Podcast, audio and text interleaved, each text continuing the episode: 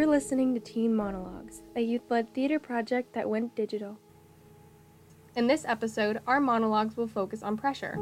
As a teen, pressure can come from all sides parents, friends, partners, classmates, social media. There is no cure for pressure, no magic way to make it disappear. Instead, you have to find ways to resist it. Up first, we have Caden, who wrote a monologue about confronting the pressure of proving your love in a relationship while being asexual.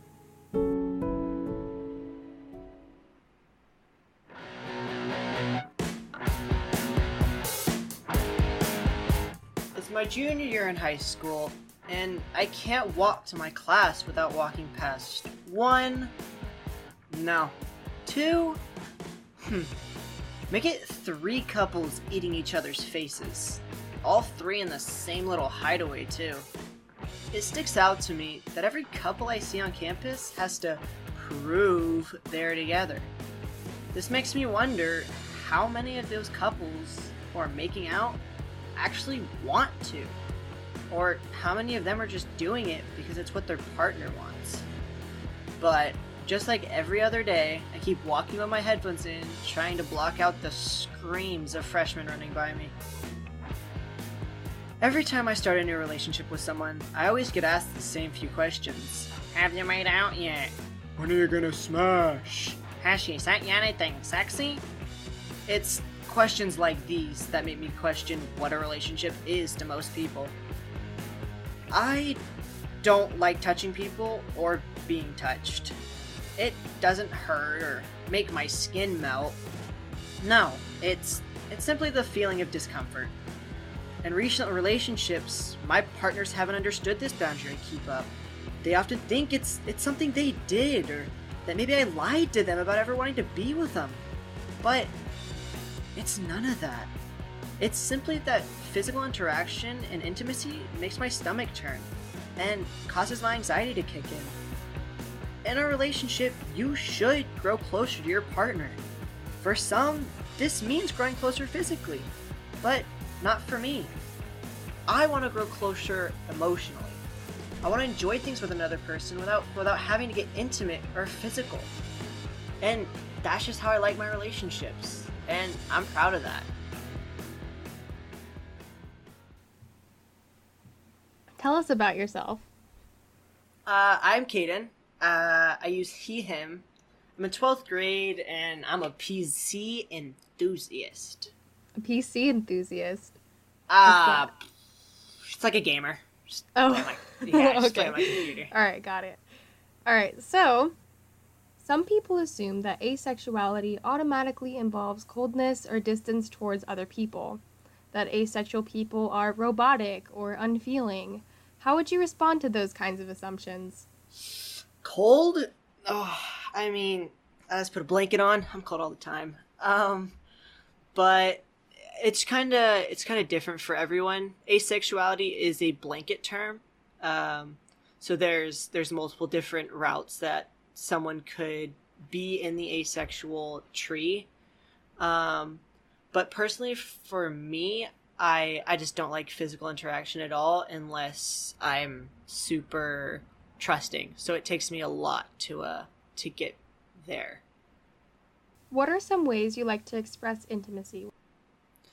Ooh, I mean, if you've ever sat down and had a good conversation with someone about something that you're both very passionate about, I mean, oh my gosh, I could go on for hours about some kind of game or some movie or TV show, and that that's uh, that's all the intimacy I need, honestly. I feel that sometimes too. I think there was a time where I was on the phone with someone for about 12 hours, Oh and it was wa- like the best thing ever. right? It's just it's amazing. It's like that feeling of just wow, we really just spent spent 12 hours talking to each other and I feel like we we could just keep going another 12 hours. exactly. Yeah, it's exactly that. Do pressures around dating or sexual activity change depending on someone's gender or sexuality, in your opinion? Like, are different things expected of boys as opposed to girls, straight people and queer people, etc.?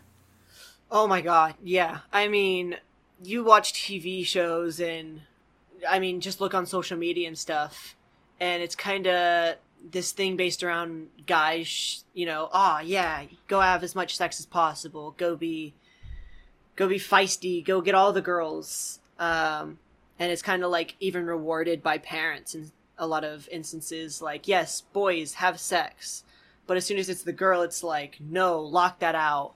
Um, girls shouldn't have sex. Girls should stay pure. Um, and I mean, even if a girl, I've seen it in my own case. I've seen girls get bashed on for being intimate with a partner, even without like not their partner, and I don't feel like that's fair in any way. Mm-hmm. Absolutely. How has dating gone for you as an asexual person? Are there difficulties with finding other people who are understanding?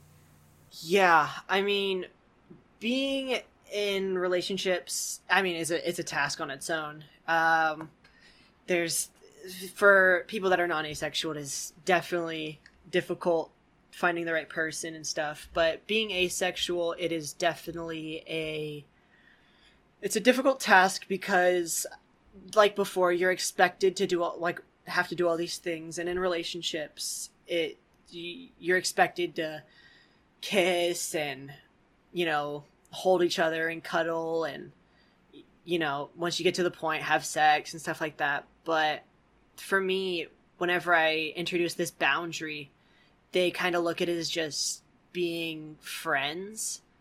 And it i don't know it's very difficult to explain to those people that no like i really like you and i want to have you close but not like too close. Um, yeah it's uh it's definitely an interesting thing and like i said in my monologue i've had relationships where people whenever i introduce this boundary they they think that it's something wrong with them that they that they're ugly or that i just don't even like them and it, it's kind of a demoralizing feeling because i feel like i did something wrong and that i'm pushing this onto them even though i try to preach that it's not them that in mm-hmm. reality it's just how I feel. Right. I think a lot of people want to be able to say, This is my sexuality and I'm proud, like you did. And our listeners might be able to learn from your answer. Could you share what helped you find that pride? So, the big thing that really helped me find pride in, you know, calling myself asexual was the ability for people to have that term uh, and look into it. So, having people like being able to tell someone that you're asexual and for them to use that and do research on it, especially like your friends and family, to really get to know what that is and how to appropriately manage themselves. Uh, whether that be not come in for a hug or, you know, if not put your hand on my shoulder or just not be very physical. It's it's things like that that just really made it easy to uh, be myself and and call myself asexual but the thing that really just made a huge difference was just finding people to talk to that are accepting. And it's it was just an amazing feeling having someone not only be accepting but learn. Yeah having that support is just super i'm grateful for the support i have in my life to I get to be the person that I want to be. And I'm sure for you, that was probably one of the best things that could have happened to you at the time in your junior year when you were going through that. Right. And thank you so much, Caden. Yeah, of course. Uh, thank you for having me.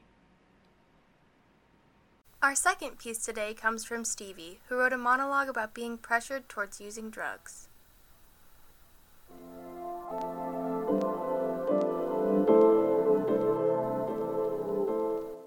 This one friend who I trusted with just about anything, so when they asked me to come along, I went with them voluntarily. We had joked so many times about this, about the stupid things we'd do on them. Then the day came when my friend brought them to school, and I knew what they were, but at the same time I didn't. My curiosity had got the best of me, and I was willing to try it. Pills. Those darn pills that come in oval and round shapes, the ones in blue, red, green, just so many colors. They make you trip your balls out and make you feel like there's so much more than what we see. Yes, those pills. They reached into a Ziploc baggie and held their hand out. The pellets stood there on their palm as they waited for a response from me. I froze. What was I supposed to say? No thanks? Sure, why not? It was one of those decisions where there was no going back. I was either in it all the way or not. I didn't want this to ruin our friendship. I didn't want my friend to think I was scared or being a pussy. What if they thought I was? But I just couldn't get the words out. And I just stood there, looking down at the pills and back at my friend. My hand began to reach out, but it was like a magnet being pulled back by another force. Not even a second later, the pills went into their mouth, and they gulped them down right there in the school restroom. I lost count of how many they took, but it seemed like a good amount. And they didn't stop. They went in for more. I wanted to intervene, but I didn't. Why didn't I? I ran out instead. What kind of friend does that? I worried and felt guilty about abandoning them. And I thought to myself, that could have been me, taking and not reaching the limit. They came out of the restroom a couple of minutes later, and I saw their face with a huge smile on it. Maybe it wasn't so bad after all. She enjoyed herself, and the pill seemed to be doing her a favor. Should I have tried? Maybe. Maybe not. I knew she was going through some stuff, so maybe trying and experimenting with pills would allow my friend to find some peace. I hadn't even considered trying for that reason. I ate my way through my problems, literally, until I found a healthier method music. I would just drown myself in some rock and indie music. I still do whenever I feel anxious, just not like myself. It's been about three years since this occurred, and I still remember it vividly. I was in the seventh grade and had never had any experiences with drugs or anything. It was something I only saw in movies, and it was usually portrayed with violence and other stereotypes. This experience has affected the way I view drugs and has given me a phobia of any sort of pills, even the harmless ones that are prescribed by doctors. It sounds stupid, but it's true. My experience is just one of hundreds or thousands of stories of peer pressure that need to be heard. I was blind to the fact that everyday teens like me, like us, are pressured into the world of drugs or dragged into it thinking it'll solve our problems.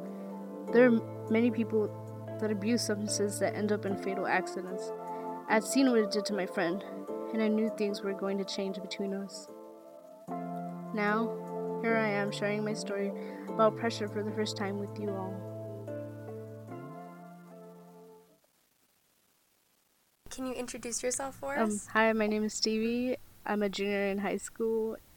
Um, I use they them pronouns, and I'm I'm, I'm sort of a shy kid. Your story has a peer pressure element to it, but it wasn't like you were saying all the cool kids are doing it. It sounded more like your thoughts were, I trust this friend, maybe it's not so bad. Do you think there's a gap between what teens are told to think about peer pressure from a young age and how it actually happens?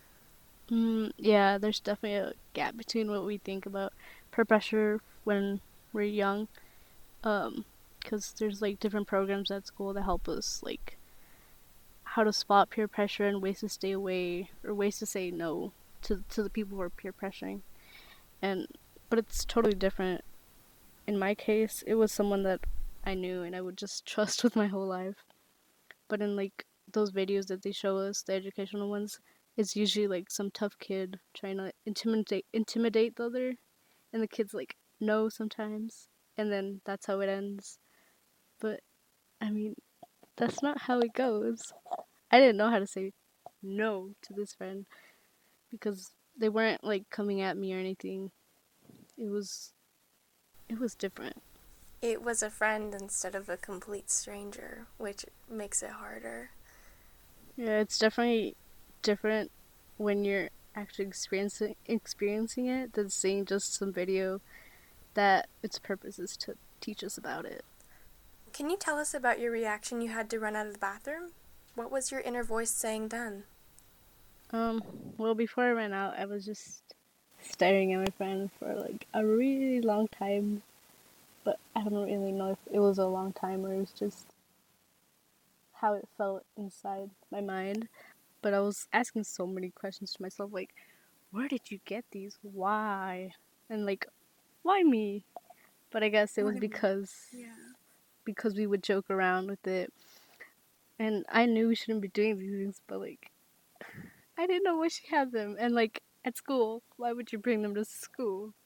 And I just thought, I can't do this. And I like really tried leaving, but it was, it was hard. And then I did leave. Yeah, you made the right decision. In the monologue, you say that music helped you cope in a healthy way. Have you found other healthy ways to cope with stress and anxiety since you wrote the monologue? Yeah, I've started like I guess looking back at my past and like assignments that I really like and have put them all in a like journal and started drawing and just putting my my thoughts into it. And I've also well with this quarantine also I've started getting back into skating, but it's not well I don't skate, but I'm learning. Yeah. yeah. Um, I took I just took up roller skating too. Definitely think that it's great that you found a way to jot all your thoughts down and just talk about what you liked. Who are a couple of your favorite artists to listen to when you're stressed out and what do you like about them? Um I love to listen to the Arctic Monkeys, David Bowie, Surf Curse, The Cure, and just like a bunch of other 80s bands. All of those are yes, in my opinion. So, um, absolutely love them. Is there a certain thing about the 80s that helps you cope with stress? Yeah, I, I just, it like, I love their the music of the 80s, and like, I feel like back then they wrote more about situations through their music, and now it's it's really different. Yeah, it's, it was more humble back then. More humble, definitely. Yeah, yeah, and like they would just all these situations they would just intertwine it with their talent and then make like such masterpieces. I just I love it. And I mm-hmm. like I could listen to them in times of stress and anxiety and like even times when I'm not. And I would just shut down. It just listening to them just shuts down the rest of the world around me for like those three or four minutes that those songs last. It's, I love them. There's been a rise in teens abusing prescription drugs in the last few years, but there's also been a sharp increase in the number of teens reporting depression, anxiety, and suicidal thoughts. Do you have any idea about why teens feel more depressed and anxious these days? I mean, you know, besides the global pandemic. Um, I think teens are reporting depression and anxiety now more because it's more open to talk about it than back then. It was like I don't know, it was more not a topic to be talked about a lot. And I guess it's still a bit difficult today, but now we have more resources and people that can help us with what we're feeling. Yeah, I definitely agree with that. I think back in the 50s or whenever it was deemed more conservative, physical health was put on way more of a pedestal than mental health, and mental health wasn't really even considered all that much unless you were like deemed crazy or clinically insane. But you don't have you. Mental health is for everyone. It's not like it, it's just for the people that have extremely bad mental health. And yeah. I definitely agree with you when you say that we're reporting it more because we have those resources and we're more open about it. Well, thank you so much, Stevie. We are now going to move into our group question segment. We'll start with Stevie with the first question. What inspired you to join Teen Monologues? Um, I was inspired to join Teen Monologues uh, because of the fact that it was a project where us, the teens, would be able to write the script for the show for the entire show, and we would be able to talk about issues that we faced and perform them as monologues. That's what I really admire about the show, too. Caden, what inspired you to join TM? Well, I had seen uh, a performance by Teen Monologue my junior year, and I thought it was just thought it was really cool that it was something that was so open and friendly, and it didn't seem like there was anything but good just vibes coming from it. Mm-hmm. And whenever I was asked to join, uh, if it was some, or not asked to join, but asked if it was something that I'd be interested in, I just immediately knew that this was something that I wanted to try out. So they came to the they came to your high school to perform a show, a show right? Yeah, so uh, it was my junior year, and I was I had the opportunity to go and see it uh, in one of my classes, and it was something that I really thought was just amazing, and so it, it looked so freeing for everyone that they were able to tell their stories and tell who they were, and just play out these awesome scenarios that would help, and looked like they had helped so many of my fellow classmates with things that they may not have been able to talk to or really understand on their own as of that time. That's what I really admire about teen monologues as well. Just the ability to inspire others and create a atmosphere of positivity but also just education and support in general. We're going to start off again with Stevie. Where do you feel you can find support when you're being pressured?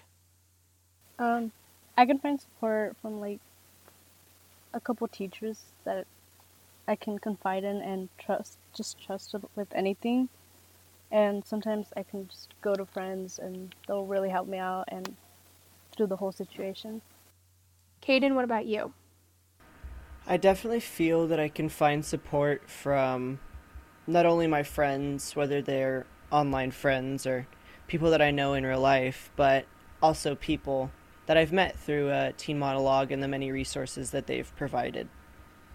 That's amazing that you're using the resources that you were given from Teen Monologues. That's so cool that you're doing that. All right, Stevie, how do you feel that pressure has impacted you? Um, I feel that it's impacted me by, um, like, giving me different methods of overcoming it. Like, from the times I've experienced pressure, sometimes it was different, so I found different ways of controlling it. And so, like, I learned from it, I guess. Yeah, growth can come from pressure, absolutely. Definitely for me, I put a lot of pressure on myself, and ultimately, I tend to succeed from it, but also grow from it, knowing that I probably shouldn't be putting that much pressure on myself. So, absolutely, you can grow from that. Caden, same question. So, a majority of pressure in life has been extremely helpful um, into growing me who I am as a person and giving me experiences that I've never had before. Or if I had had them, it helps me with dealing with them in a more suitable way. Um, but pressure has definitely made me into the person I am today, and and that's a good thing. And those pressures from life definitely are uh, something that I feel like I take advantage of, and don't really realize. They definitely have done a lot for making me who I am. When you're being pressured, intuition is really important, listening to your gut. What would be your advice to help people listen to what their gut is telling them? Yeah, listen to your gut. Uh Good advice. It's good advice, no matter what. Um, listen to your gut. I know sometimes that I know sometimes humans like overthink the consequences of our actions before they happen, but we can learn like so many valuable lessons from good and bad situations by just listening to our gut. It's not always a bad thing. Caden, how about you? I definitely believe that our gut is something from survival instinct, and it's our body's way of telling us, uh, and our brain's way of telling us that something isn't right or something might happen, or you should do something because something is extremely right and you should act on it. And I feel like you should you should listen to your gut because it can definitely save you um, in situations, but it can also bring new experiences, even if things don't seem right, um, or if you're not sure about something. Your gut is most likely going to be right if you don't have any other resource to turn to. What's been your favorite part of the project, either during the theater production or the podcast? Stevie? Uh, my favorite part of this project has been being able to meet a bunch of really cool people and the stories they brought to the show. And I guess I learned more about myself as well through this whole experience. So I really like that about Teen Monologue. Yeah, I'm glad that you had that takeaway that you ended up learning more about yourself through this through this process. That's awesome. Caden, what's been your favorite part of the project? Oh, just being able to meet people that were like-minded and accepting and just overall wanted to see you grow as a person was probably one of my favorite things um, about teen monologue was just learning about other people and feeling like i was one of everyone and not that i was like i never felt like i didn't belong. Stevie what do you think is the funniest thing that's happened during a rehearsal or a performance? Um i don't know. There's been a bunch of moments. I don't know. But I did I did like well it was like more fun. It was fun to like mm-hmm. get used to the theater and just exploring it with everyone else. Yeah, absolutely. Caden, what about you? I definitely enjoyed a lot of the inside jokes that we all had created. Mm-hmm. Um, whether Caden. that be the uh, the finger touching together right. and the the shy or mm-hmm. um, just every time I came, it was there was something new that was gonna happen. Right. That kind of reminds me of. You guys remember when we played that? I believe it was an. I don't remember if it was called airplane or not, but it was like we blindfolded um, a person. Like we had to guide them through an obstacle course that we made out of oh just like random gosh. props or chairs and stuff. Were you mm-hmm. the one that we just like made it a straight line and you just had yeah. to walk through? Yeah, it would. Y'all literally took everything out of them. I was like, yeah, I wanted something hard. Really I was like, oh, I could do something difficult. I'm pretty good yeah. at listening to instructions, and then yeah. y'all made me look like a, a fool because y'all just took all the obstacles out of the way. Yeah, absolutely. That was one of the funniest things that I think I that was I just remember that just being like we definitely had that goofball type of um, energy towards each other and we're willing to have fun and um, just be have each other's company around just to mess with each other.